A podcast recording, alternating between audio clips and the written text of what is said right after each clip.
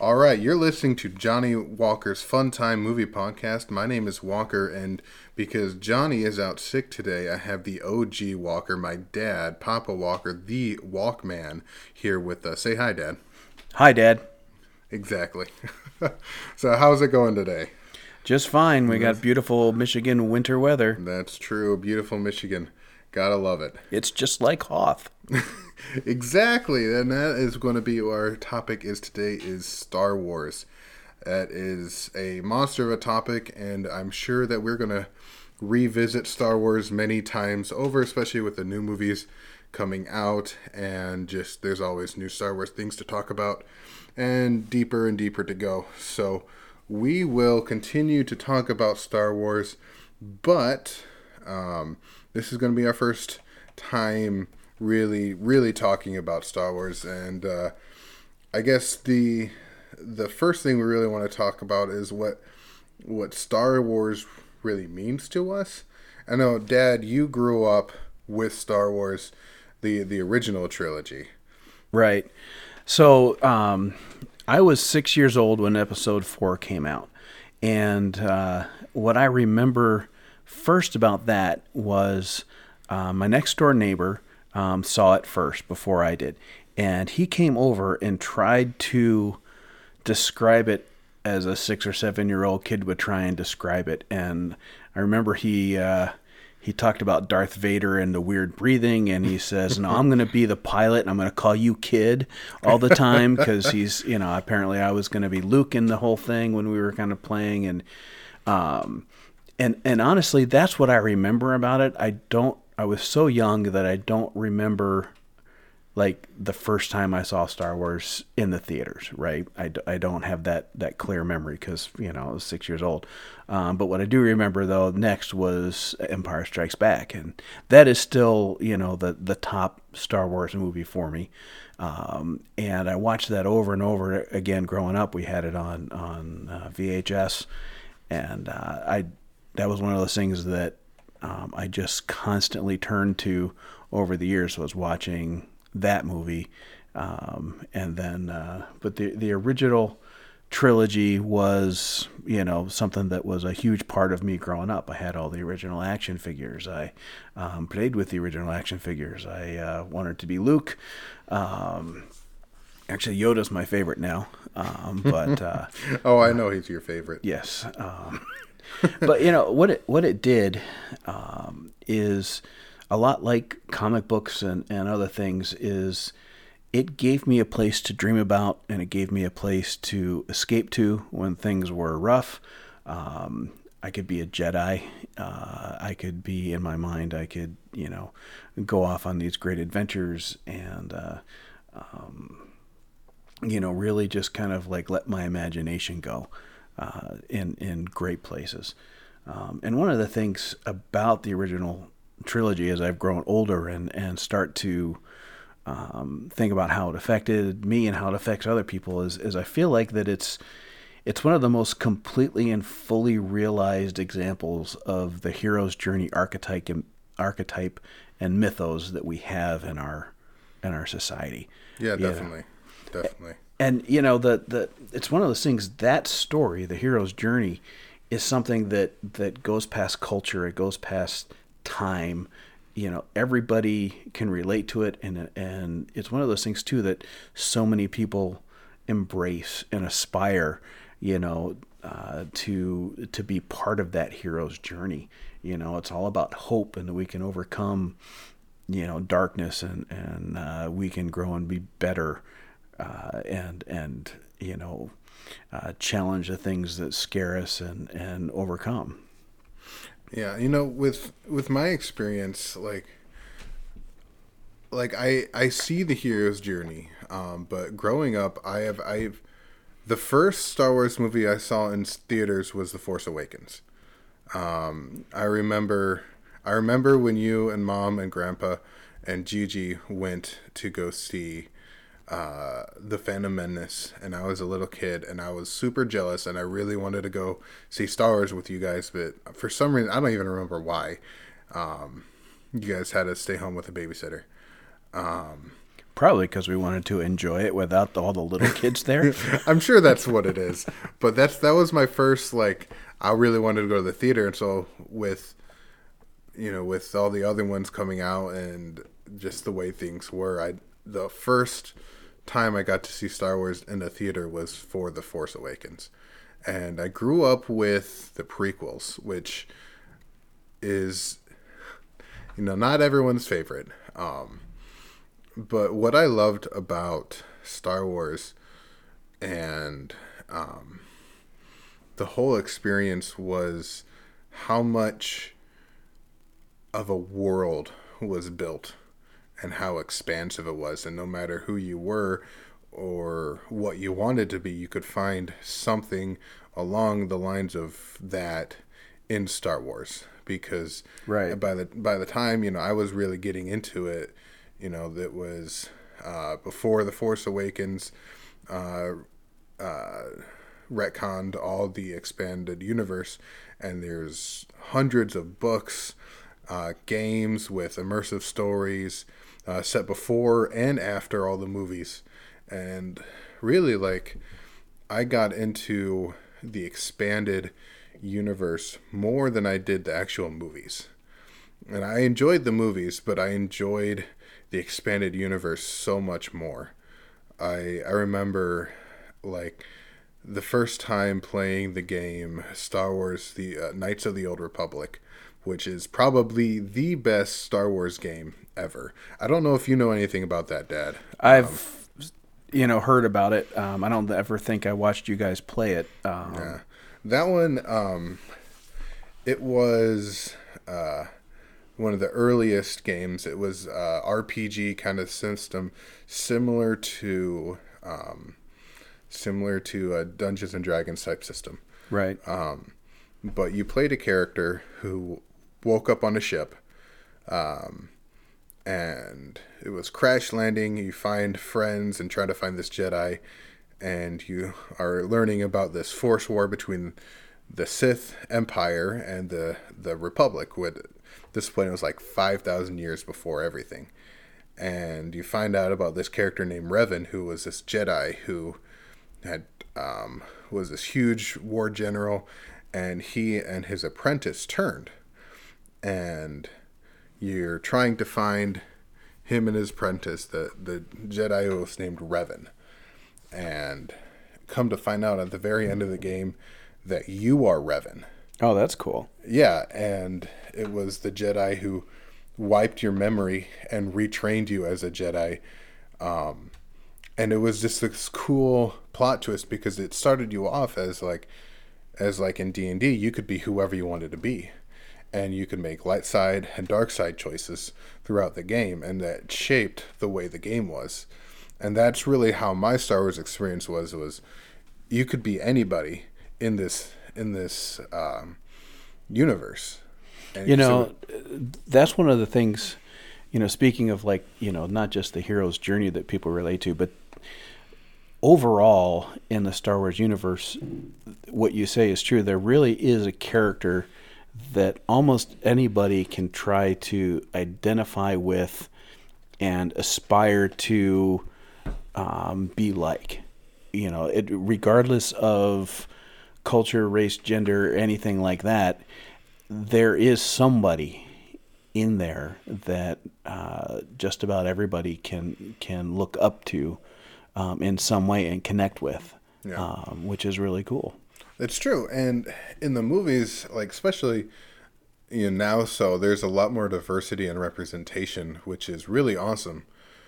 Uh, as I'm, I'm learning a lot more about uh, what representation really means for people of color and people of just all types, it is is really crucial to see see uh, characters who are like them and playing in prominent roles because like I mean it's both as you know white dudes. We and pretty much represented in every movie. Right. But um and, and in Star Wars there hasn't been a whole lot of diversity in uh, race and in gender. But you know now there's there's so much more um in the newer movies. Well, in the in the movies, there you know is definitely that growth and, and thing. But the in what's interesting is when you get into the original um, books series, the the what do they call them? The Legends The books, expanded, the original expanded right? universe. Um, one of the themes that runs throughout that, which I think. Um, from a diversity standpoint, um, people can can reckon go with is that um, the empire was a, shall we say, humanist um, organization, and uh, anyone that wasn't a human race uh, being was was looked down upon in the same way that there's prejudice against, um, you know. Uh, people of color and, and, and LGBT uh, people and stuff like that in our culture now. And so, similar to the way that in Marvel Comics, the X Men used mutants as a way to talk about racism and talk about bigotry and things like that um, without being explicit. Um, in the expanded universe, in the books, there was this underlying current of that same kind of, shall we say, racism. You know, you have this entire um, galaxy full of amazing different creatures and races that uh, have been dreamed up, but there in the Empire was always the prejudice um, about humans, and that's what makes some characters like General Thrawn um, so powerful because he was one of those lower tier aliens that ended up, you know, um, becoming strong and, and powerful in the Empire. Yeah. and for our listeners who do not know who General Thrawn is, he was a creation of a author named Timothy Zahn um, in a uh, really awesome uh, book series where um, the Thrawn is a race known as Chiss, which is uh, blue skin, red eyed, uh, mostly humanoid uh, alien but um, he was this master str- strategist. Like he had almost destroyed the um, New Republic after the uh, um, Empire had fallen several times, and he outwitted almost everybody several times, and he was just playing eight steps ahead. And but he was also like when he was described, he wasn't a ruthless tyrant of a leader. He was a understanding and thoughtful and smart and like everything you would imagine a protagonist leader to be. He was that, which was really interesting to see him as a bad guy in a sense rather than a a official quote unquote good guy because of the qualities that he had. You know, and you touch on a point there that another thing that Star Wars brings to a lot of people, there are um, throughout all of the the media that's out there, the movies, the books, everything, there is a lot of leadership lessons that can be learned, um, and you know sometimes people like to to um, discount that uh, um, you can learn these kind of lessons from this kind of media, whether it's comic books or or whatever. But um, the lessons are, are good in there, and if you start to look into, and I'm going to talk about this in, a, in, a, in another segment, when you start to think about uh, the things that happen with leadership and followership and uh, and those kind of characters. Um, in all of the Star Wars universe, there's a lot going on that that a person that um, is striving to learn and be better at can can take and and learn from and grow from. Uh, so you know the fact that Thrawn can be a good leader, um, but just playing for the wrong team, you know, in that way uh, says a lot uh, about uh, you know the deep understanding that that um, you know, like people like Timothy Zahn have about what leadership's really like and, and, and what makes it work. Yeah, definitely. And um, it's really nice to see, like, with the themes of the newer movies, that they're really trying to put new lessons into the films. You really didn't see a lot of, like, morality lessons in the prequels. Um, you saw a lot more in in the original trilogy, but it seems that the especially with the Last Jedi, the theme of failure and um, like personal growth is a lot more, a lot less subtle and a lot more focused on for those movies.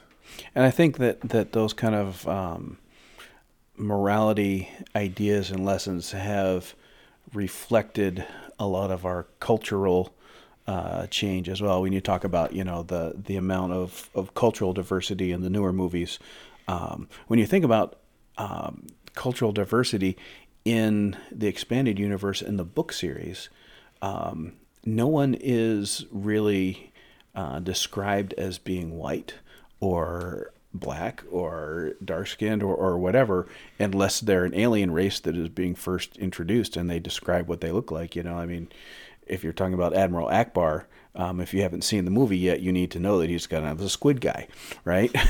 um, you know, but but when you read those things, th- they don't um, in in the books. You know, you're human or you're not, or humanoid or, or not. Um, but they don't, you know, really dwell on kind of a, a type of ethnicity in there.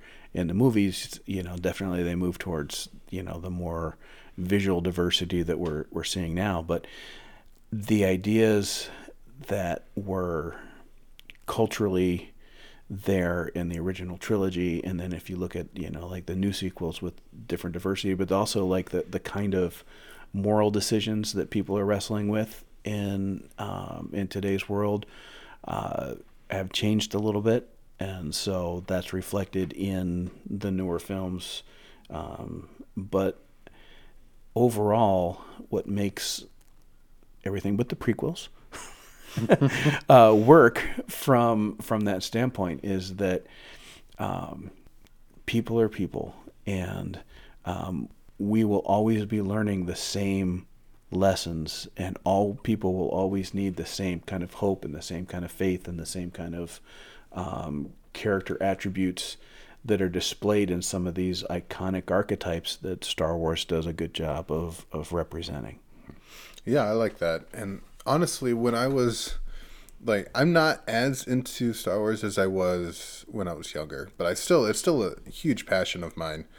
But when I was just reading every single book imaginable and playing all the games, one thing that was always really interesting to me, um, and one the thing that I really, I really got the most out of was the philosophy behind the Jedi and the uh, Gray Jedi and the Sith, and how there's a lot to relate to ourselves in a in kind of a macro and general sense, but also a very minute and personal sense, because like with with the Jedi, they were always like serene, but it, like in the prequels, it showed how that serene, passive, non emotional kind of way has its flaws.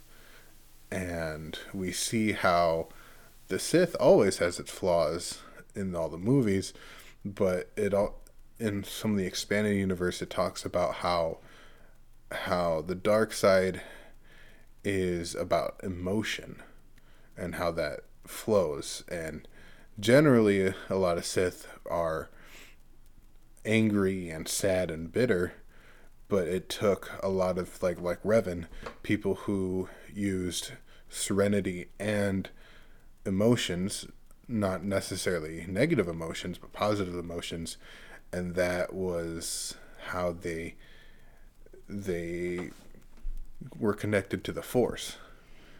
And I've always liked that as a metaphor for my life. Like I can be as chill as I want and I can just be serene, but I'm never going to enjoy life until I allow my emotions and and my feelings to at least have some impact on me and to search different emotions and explore and let myself feel.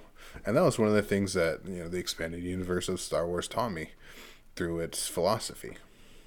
That's pretty cool. I hadn't thought about it that way because, you know, the one of the things is I know we're going to talk about in a little bit, um, a different segment that, you know, where are things going, you know, as far as like the the uh, ideas of, of Star Wars and, and the movies and stuff like that. But it feels as though that we as a people um, in our culture um, have become a little more understanding of um, the idea of balance and uh, what is explored if you look at through the entirety of the Star Wars universe there is a lot of this coming to a balance. Even you know the idea of of Anakin Skywalker being the quote unquote chosen one that was born to bring balance to the Force, kind of idea, um, and how you know the Sith and the Jedi play equal sides of the same corn coin. Uh, the same coin. You're gonna edit that yeah. out, right? oh no, that's gonna be right in there. Groovy. Je- Children of the Corn, that Jedi edition. yes you know, but but you know, both being connected to the force, both being able to use the force um, masterfully, um, but in different ways. You know, um, looking at it as as a, a, a global kind of thing. You know, there is that issue of balance all the time that, that keeps coming back, and I think we as a, a culture and people are are starting to understand and think about that more often. You know, you, you look at uh, you know, there's so many um, things in business about uh, having wanting to have a work life balance and you know um, rejecting the idea of um, hey if you can't come in Saturday don't come in Sunday kind of a thing where you dedicate your entire life to your job you know um, having balance in in uh, you know recreation versus work and and uh, you know things like that so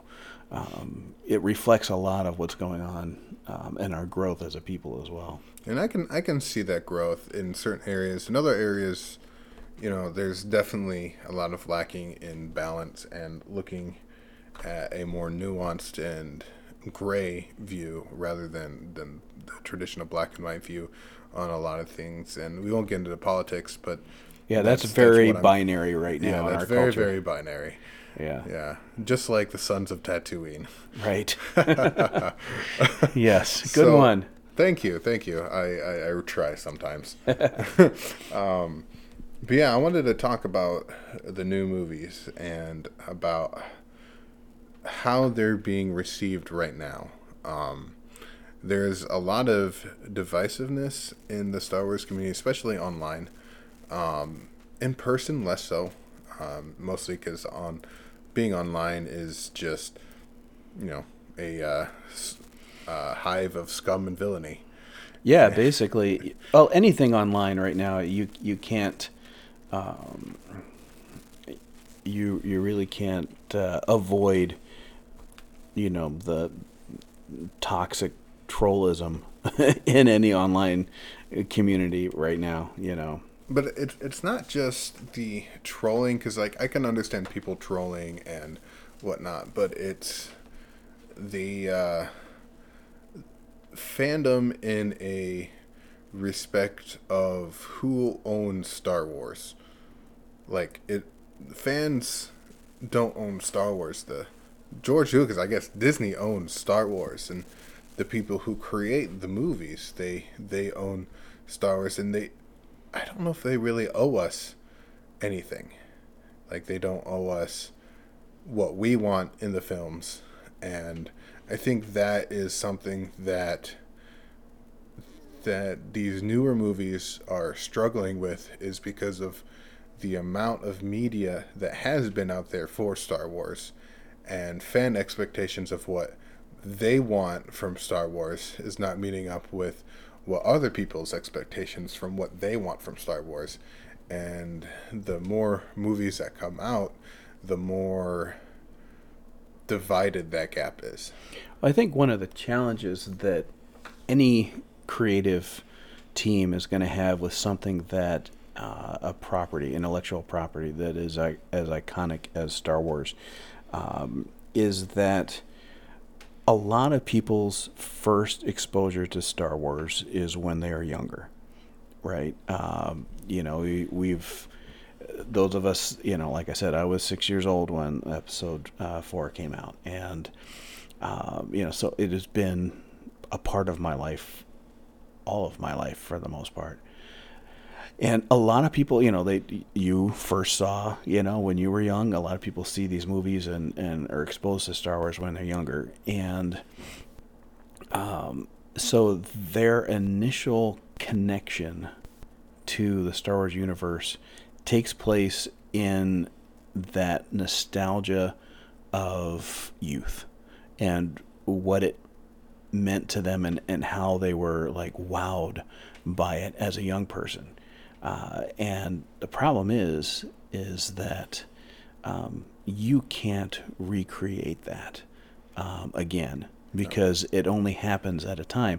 And a lot of people are, are looking for the newer films and the newer things to uh, to equal that. To you know, when you're when you're six years old and you watch, or seven years old and you watch uh, Empire for the first time and you hear the reveal that Vader is Luke's father, and you go, "Whoa!" and your mind's blown. You know that that's a totally more impactful kind of emotion that you're going to feel than if you watch that when you're 20, right? And so, as as these creators are are working on these new things, one of the things that that's a challenge is that they have to. People are are expecting that. Uh, they're going to have their childhood recre- recreated and, and that's not going to happen you know? And so when they don't feel that same childlike sense of awe and wonder and amazement because they're 20 or 30 or 47 then they're disappointed uh, you know? And, and, there are some things that i grew up with uh, that i loved growing up with um, that i know are available online but I don't go back and watch them because I know that it'll be ruined. You know, yeah. cartoons that I used to watch and used to love um, as a kid, um, outside of Bugs Bunny, you know, you know these things. Hanna Bar I, Saturday mornings with Hanna Barbera cartoons were awesome to me, and I love them. But I know if I watched them now, that I would be like, oh, geez, these things are so bad. Yeah, you know, and just you know, so that's a challenge that that we have with the Star Wars thing is is trying to continually recreate that kind of moment in somebody's life isn't going to happen. And that's going to make people upset because it means a lot uh, to, uh, to people, their experiences. There's something about um, this universe of characters and ideals that really has touched people in a strong emotional way throughout their lives. And they're always going to be seeking to keep that feeling there. And uh, you have to look at it with the eyes of, you know, a seven year old, a 10 year old, a 15 year old, a 40 year old. Um, and uh, uh, my exp- you know my experience of watching Star Wars you know as a, a six year old was totally different than my dad's you know when he was in his 30s watching it for the first time too you know I don't know if it affected him the same way it would have affected me yeah and, you know, I was thinking about that and thinking about how I feel like the like the prequels were either aimed at older fans or young kids. And it kind of split the movies in a way trying to do fan service to the older films of like, hey, remember this character? This is what they're like when they're young, and right. adding c- comic relief that a lot of the older people didn't like in, in Jar Jar. Um, but as a kid, I loved Jar Jar. And I still don't mind Jar Jar. I don't think he's that bad because I grew up with him and I thought he was funny when I was five years old. Right. Yeah. Yeah. And that, that kind of uh, dichotomy wasn't as successful in um, in the prequels as like Pixar does a good job of being able to balance uh, those two things. You know, parents love Pixar movies as much as the kids do, right? Because they they really their story, the dialogue. Um, really allows someone to connect it at different ages um, you know but the prequels didn't really make that balance between you know uh, the appealing to the younger kids and and you know okay there's merchandising we know we need you know some, Merchandising. yes uh, we need we need some sort of um, you know character like the Ewoks that people are going to buy you know and and all those kind of things so uh, Yeah. I'm sure there were some decisions made uh, in that way especially in the Phantom Menace starting it all off that were made for the wrong reasons, and that's why you know.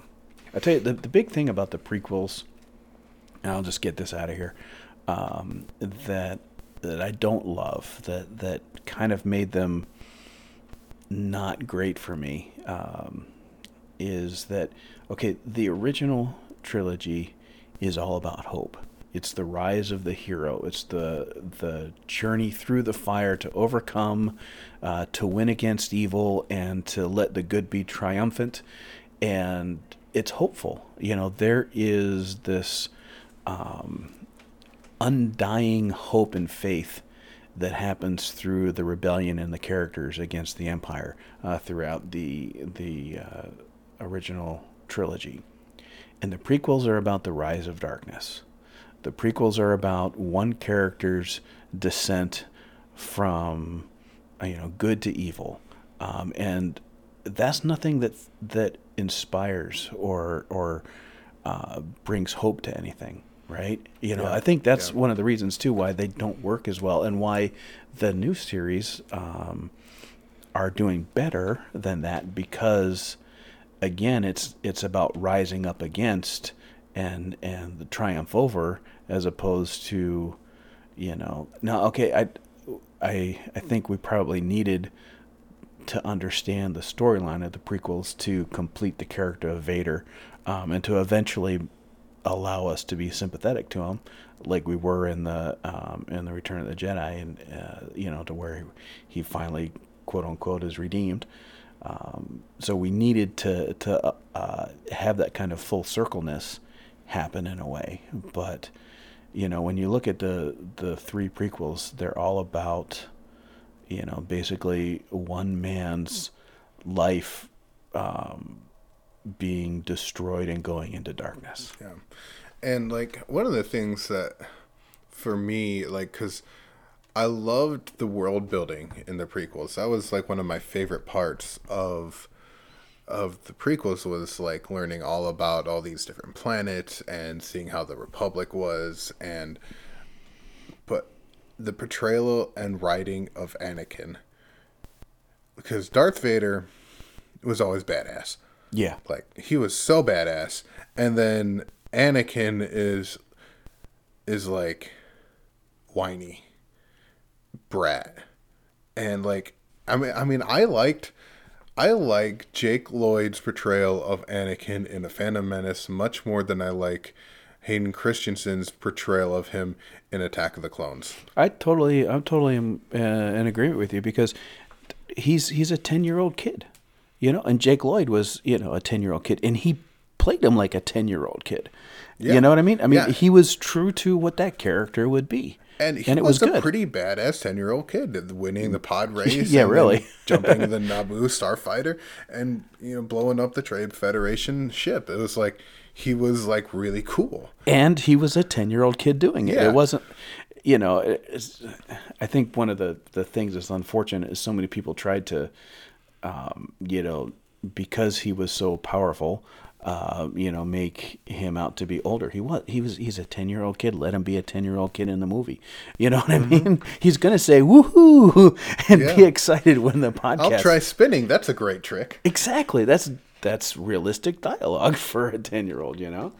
Um, So yeah. Yeah, and, and going back to the um, the sequel trilogy and all the new movies, like I don't know, I feel like their dichotomy and their portrayals of who all the characters are are really on point.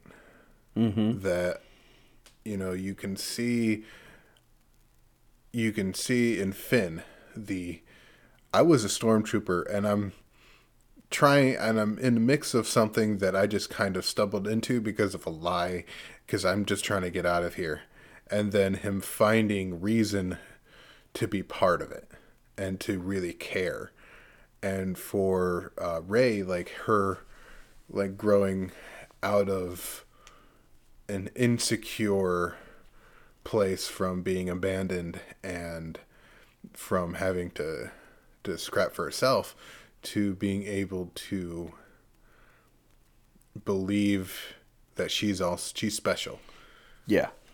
So you know, if we're gonna jump into the um, the new sequel movies and and the the two independent ones, um, you know, I gotta say uh, that for the most part, um, I think that that they're going in a good direction. I think part of it too is that um, they've gone back to you know, like we talked about the prequels being about someone's descent, you know, now we're back into the idea of, of overcoming against against evil, which is, you know, what every comic book, every action hero movie, everything that we all love and aspire to to be like, you know, is about.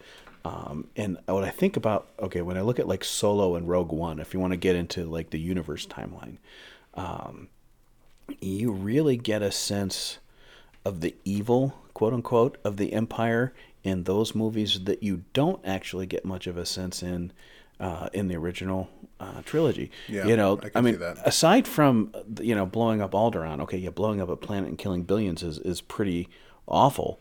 Um, and, you know, but outside of that, there isn't so much shown of what the empire's like and, and why there's a rebellion. Why are these people so desperate to fight against you know this kind of you know tyranny? Um, and so in Solo and Rogue One, you you get this raw um, understanding of how desperate it is, and if you're not part of the Empire, how um, they really have you under their boot in so many ways, and and how um, you know there is this this true sense of of despotism on the part of of the Empire uh, that that you just it, it makes everything that happens um, in the rebellion uh, mean more. Yeah. uh, for sure. You know, something that just made me think of is when when the original Star Wars first came out in, in 77, that was you know near the end of Vietnam and near the end of the 70s, um, which from just me learning about history, I didn't seem like a really great decade for a lot of people. Um, and there was a lot of nuance and and gray in the 70s that it wasn't as black and white as it was in the 30s and 40s with World War II and there Yeah. was a clear-cut enemy and a clear-cut good guy and maybe that's propaganda and it probably propaganda but we knew the Nazis were doing bad things.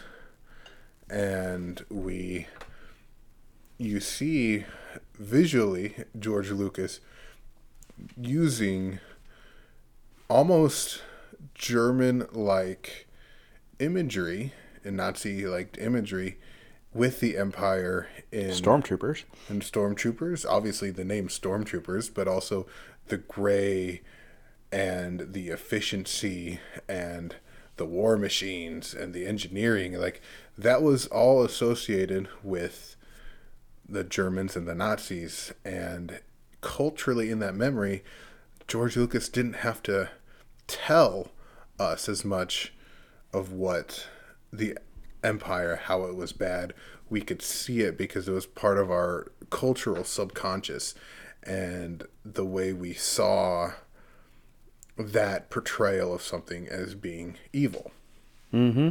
I can. Re- I hadn't thought about that before. Um, yeah, but yeah, just, I- well, as far as as you were talking about it yeah, well, you know, that's true, and and um, you know, I've, you know, people that grew up during that time, you know, like me, um, there is definitely you know undertones of uh, and and um, some blatant, not so some some not so blatant uh, reflections of of Germany and, and World War II in a lot of those um, a lot of those things. And and you know the other thing, you know. Um, you know, back in the day, there was, you know, Russia was the quote unquote evil empire.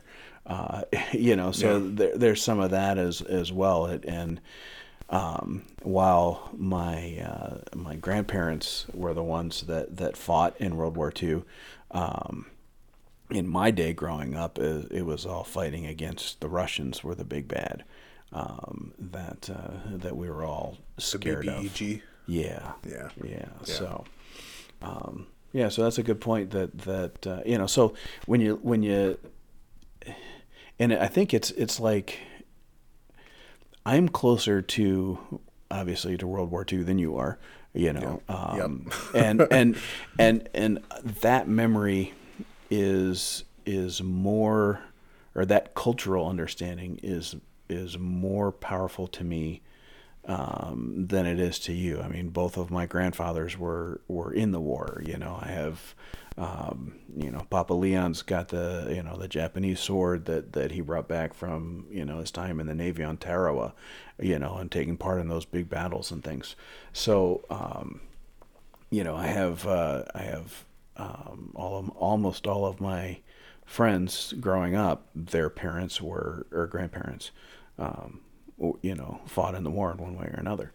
Um, so you know, it, there's still that connection to it, and that's why, you know, maybe Lucas didn't have to to flesh it out so much, but now, um, you know, your generation and and um, and younger, there isn't that same kind of cultural Cultural memory. ca- yeah, memory of of what that was like, and so that's where in the the new sequels with with Rogue One and Solo, where he's getting into showing, you know, this is what evil looks like. This is what the Empire is doing. This is why it's it's so um, so bad.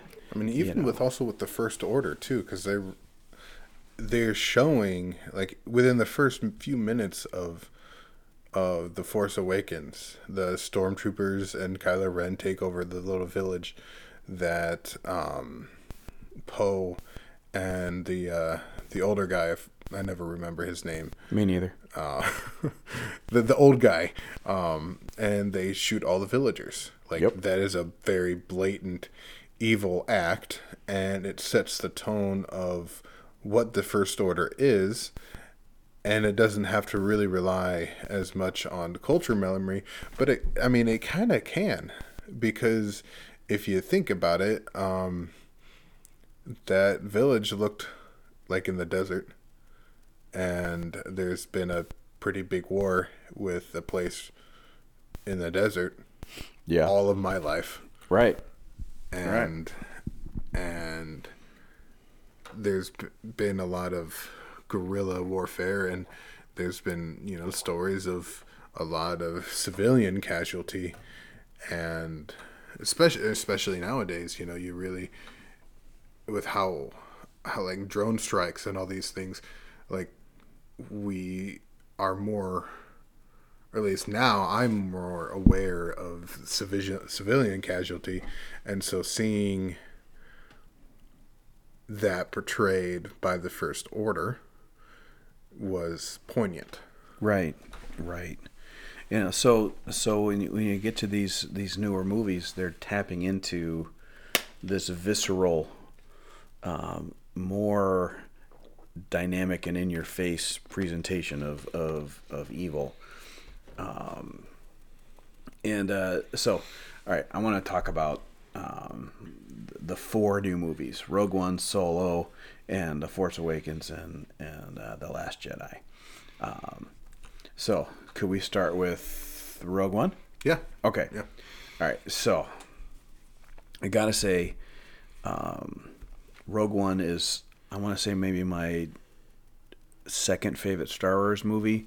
Um, maybe tied second and third with uh, The Force Awakens, um, with uh, just behind Empire.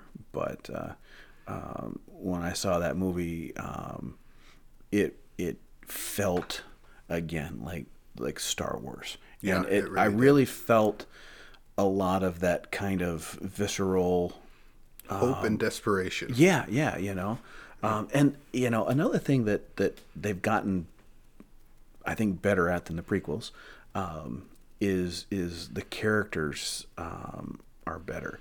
I love the character arc that that uh, Jyn goes through, you know, and, and again, it's a classic archetype that uh, that's pretty timeless and, and without culture. Someone who is beat down, um, and in a way gives up, and then finds it within themselves to to rise above that and to take their place, so to speak, in in the great fight and and rise to the occasion. You know, is is a great character arc that that happens within that movie that you know I think a lot of people can relate to and, and can learn from. You know, yeah. I think Galen Erso also is um, is a great character in that. Be, um, you know, he's he's fighting the bad guys from within him. You know, he's he's um, he's placed in this impossible situation, and he still does his best to do what is right by his moral code, even though he's being forced to to um, go against uh, most of what he believes in. Yeah, there, there's a lot of moral lessons learned in Rogue One.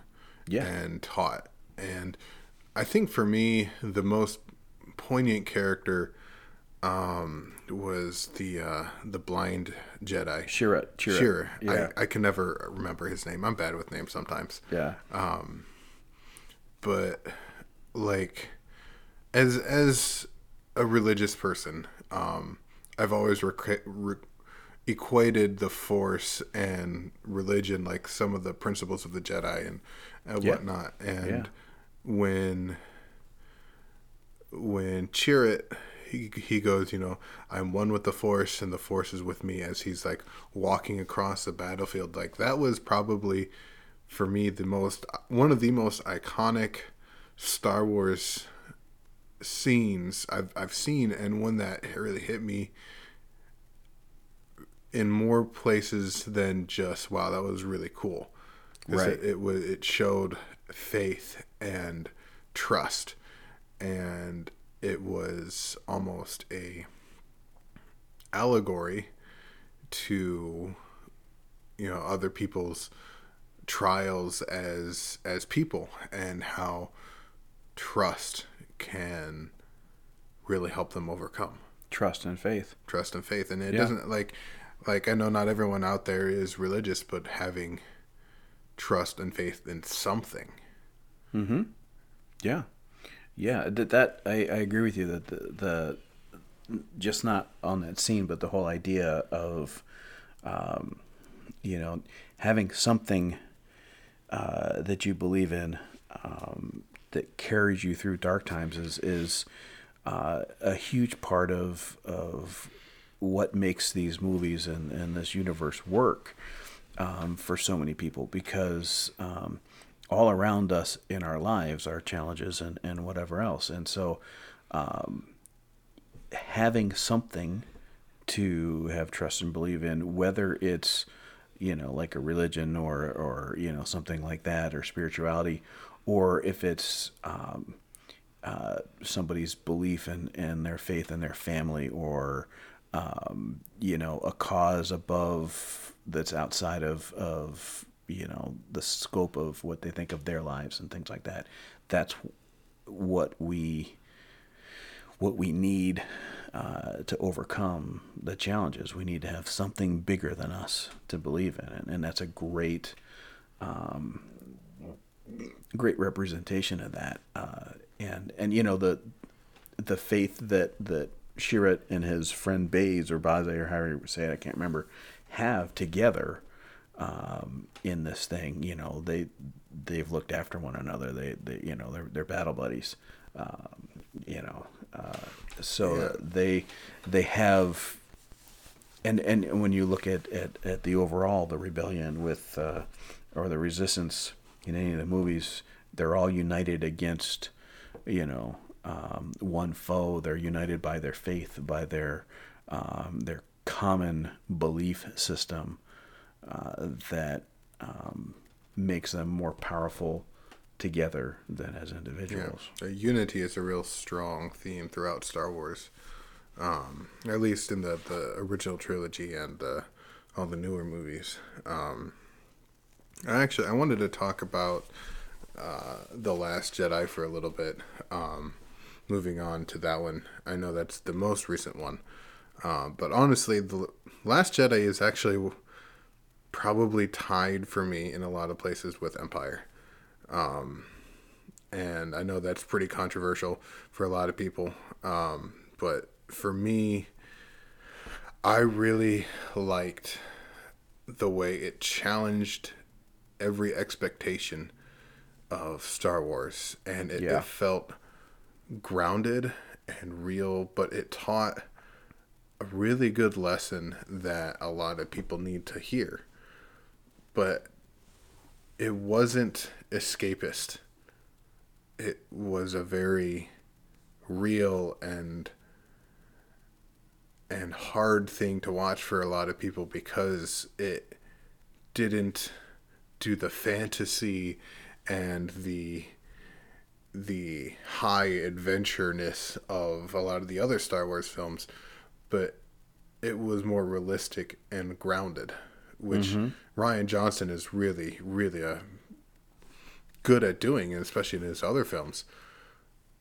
But you know, it, especially with with Luke, like I feel like his his personal arc in that movie is one is a masterclass of of characterization and and really power because he's such a iconic character but everybody makes mistakes and everybody fails and seeing him being able to overcome his failures and his troubles he's not showing he's not a perfect person but also being able to the force projection is like probably the most powerful force act we've seen on film Yeah, yeah.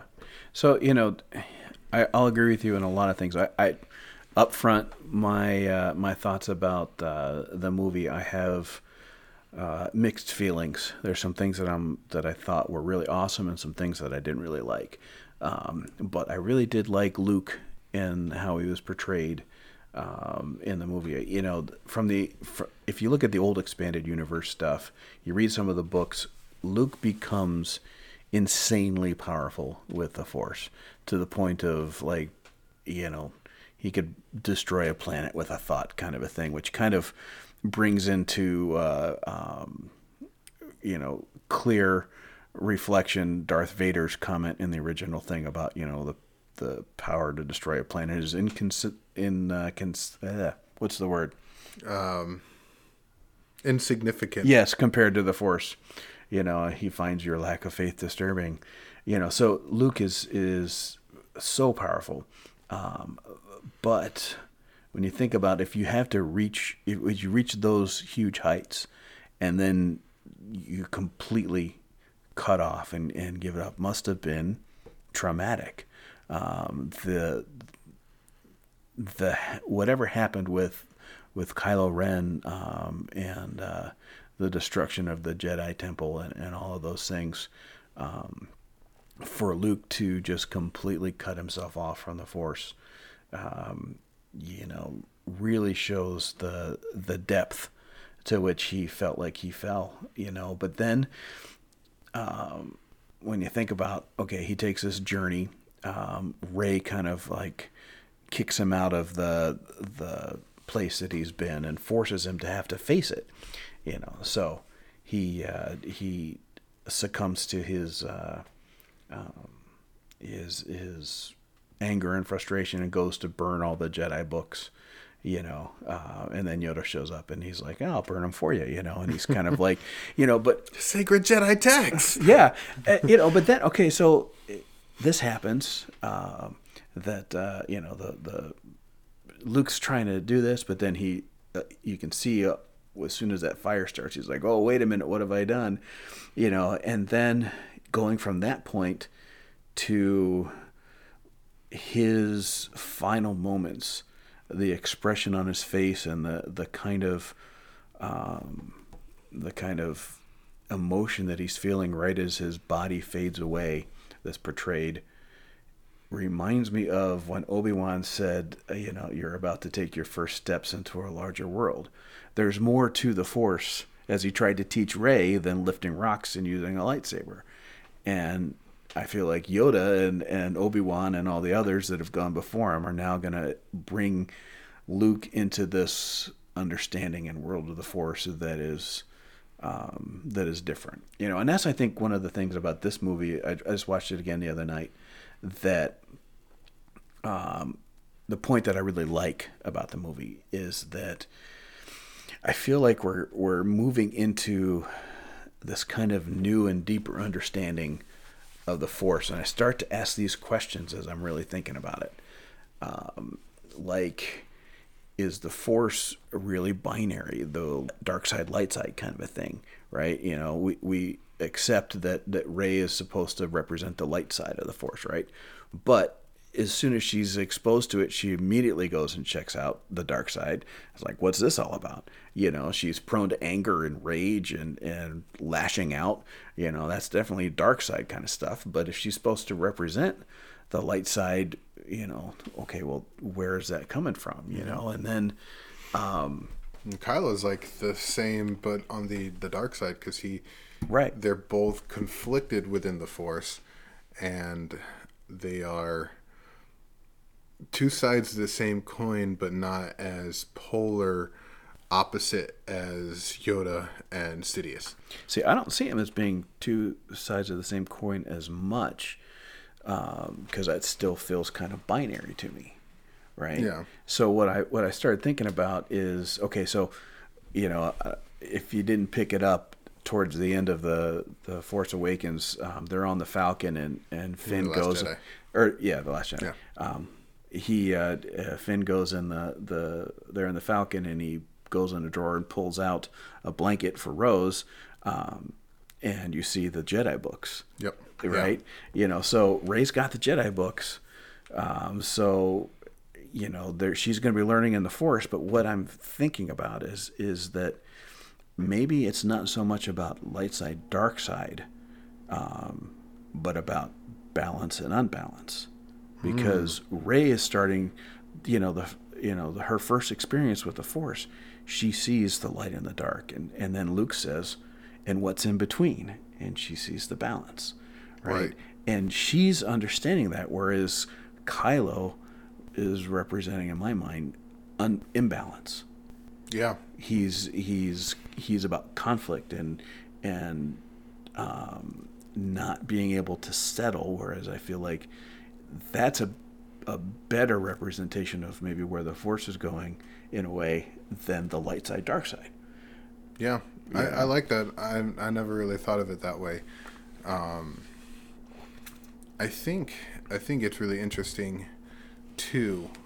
I the ending of the last jedi was honestly i think my favorite ending of the star wars movies with the little kid that we saw earlier on in um, the Canto Bight scene, right. who was being bullied by the slave master. I don't know if he's a slave or right, you know. But then he has the broom, and he, you can see he has the force, and he looks up, and he has hope. And I think for me that was like what Star Wars boils down to is having hope in the most desperate of times. Right. And that The Last Jedi, while it was more realistic and less fantasy, really hit home the feeling and the themes of Star Wars better than some of the other films. And ending with anybody can be a Jedi. Anyone can be that little kid who has the Force. And it doesn't matter your lineage, everyone can break the mold of their suffering to be a better person and go into a better place. Hmm. Right. I have to disagree with you that um, my favorite ending in the Star Wars films is The Force Awakens. The Force Awakens. Yeah, yeah. Because when when that happened, and she's handing it and and the cinematography is amazing and she's holding it out there and there's this this back and forth and this and this yearning and this emotion going on and then boom you're done and i was like in the theater i was like oh whoa right. That, That I killed mean, me. That is, that is a great ending. it And, was it was but Yeah. i go ahead Yeah, I was. I was just.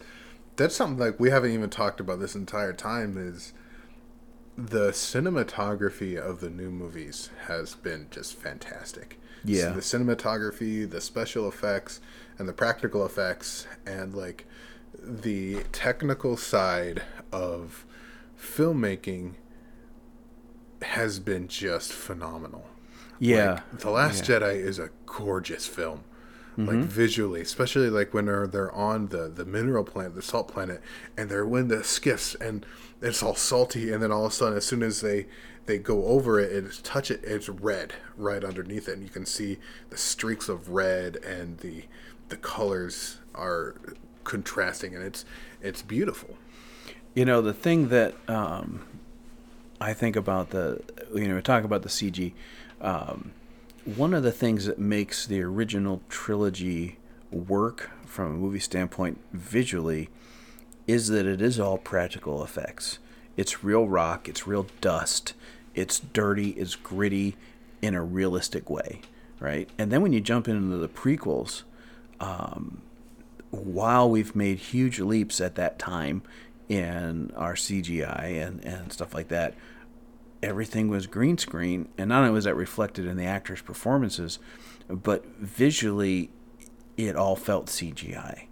There wasn't that realism, that grit, that weight that that uh, you know you get from the practical effects. Now I know that in the new movies that there's a lot of stuff going on the CGI, but we've moved in our technology to where it's so seamless that even if you're looking at a CGI background, um, it still has grit and weight and dust and dirt and all of those things that that you don't know what's real and what's not so you just accept it all as is having it That too, and the fact that both Rian Johnson and and um, J.J. J.J. Abrams and I forget the directors of the other two. I think Gareth Edwards did Rogue One. Um, I forget who did Solo. It was uh, Ron Howard. Ron Right, Howard yeah, Ron finished Howard. Solo.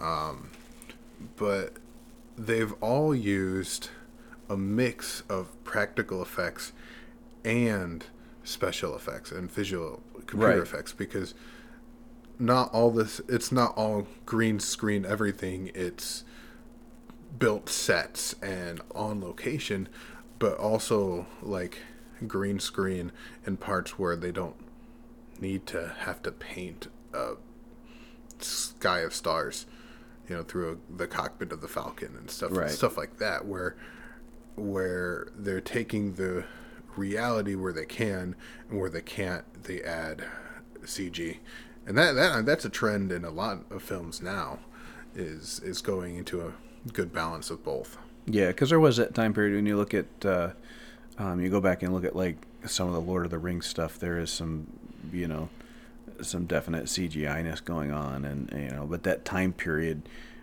technologically was was that way you know. Um, and now you know we we've gotten to the point in our in our CG effects that that it's virtually indistinguishable on TV on movies and you know whatever. Um, you know we just it, it's so good now technology wise yeah. So. Well I, I just had one one last question I want really want to talk about. Yeah. Is what do we want the future generations to get from Star Wars? You know I, I want I want them to um, to keep the ideas of the hero's journey and um, hope and faith overcoming darkness um, alive because you know life is challenging and it feels like that our day we face more and more and more challenges to us emotionally um, and spiritually and, and whatever else mentally, you know, than than we ever have um, as a culture, as a people. And so we need um, constant reminders um, and constant things to look to that that lift us up. Because if we don't have that, um, then it's all too easy to just drown in the depth of, of depression and discouragement. You know, the the the uh, the great uh, LGBT series of "Hey, it gets better," kind of a thing. You know, it's that same thing. We we need those constant um, reminders in one way or another um, that things can be overcome and that darkness isn't permanent. And so, my hope is that Star Wars will continue to be that for people in a way that that um, emotionally gives them strength and lifts up. Yeah, and I feel similarly. I think that um, that the ideas and the themes of Star Wars, no matter which trilogies, and there's going to be more films coming out, and Yep. and I doubt that Disney is going to ever really drop that cash cow.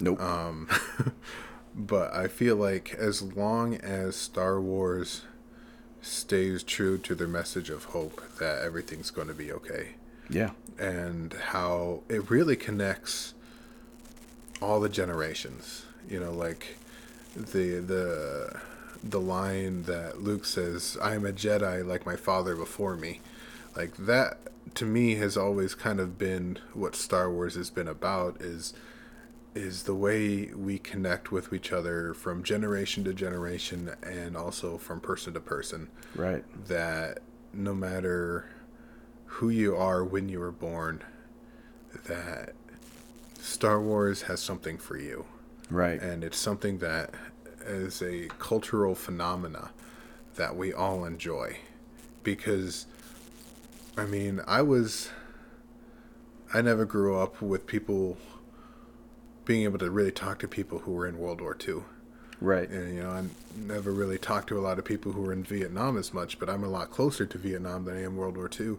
And my own kids, when I have kids, are gonna look back and they're like, "What was 9/11 like? What was the Iraq War like? Mm-hmm. What?" And they won't have that connection, but they'll have a connection through a shared love of Star Wars and because of its message and because of how we can all be able to put ourselves in those the character spots. The force binds us together. Exactly. The force binds us together. Yeah. All right. So hey, is BB hungry? Why? No, BB-8. Oh. I love it. I love it. hey, uh, did you know which Jedi became a rock star? Oh, which one? Bon Jovi, Juan Kenobi. what did uh, Obi Wan tell Luke when he had trouble eating Chinese food? What? Use the forks, Luke. Okay. On that note, have a good night, everybody. Bye bye. Bye.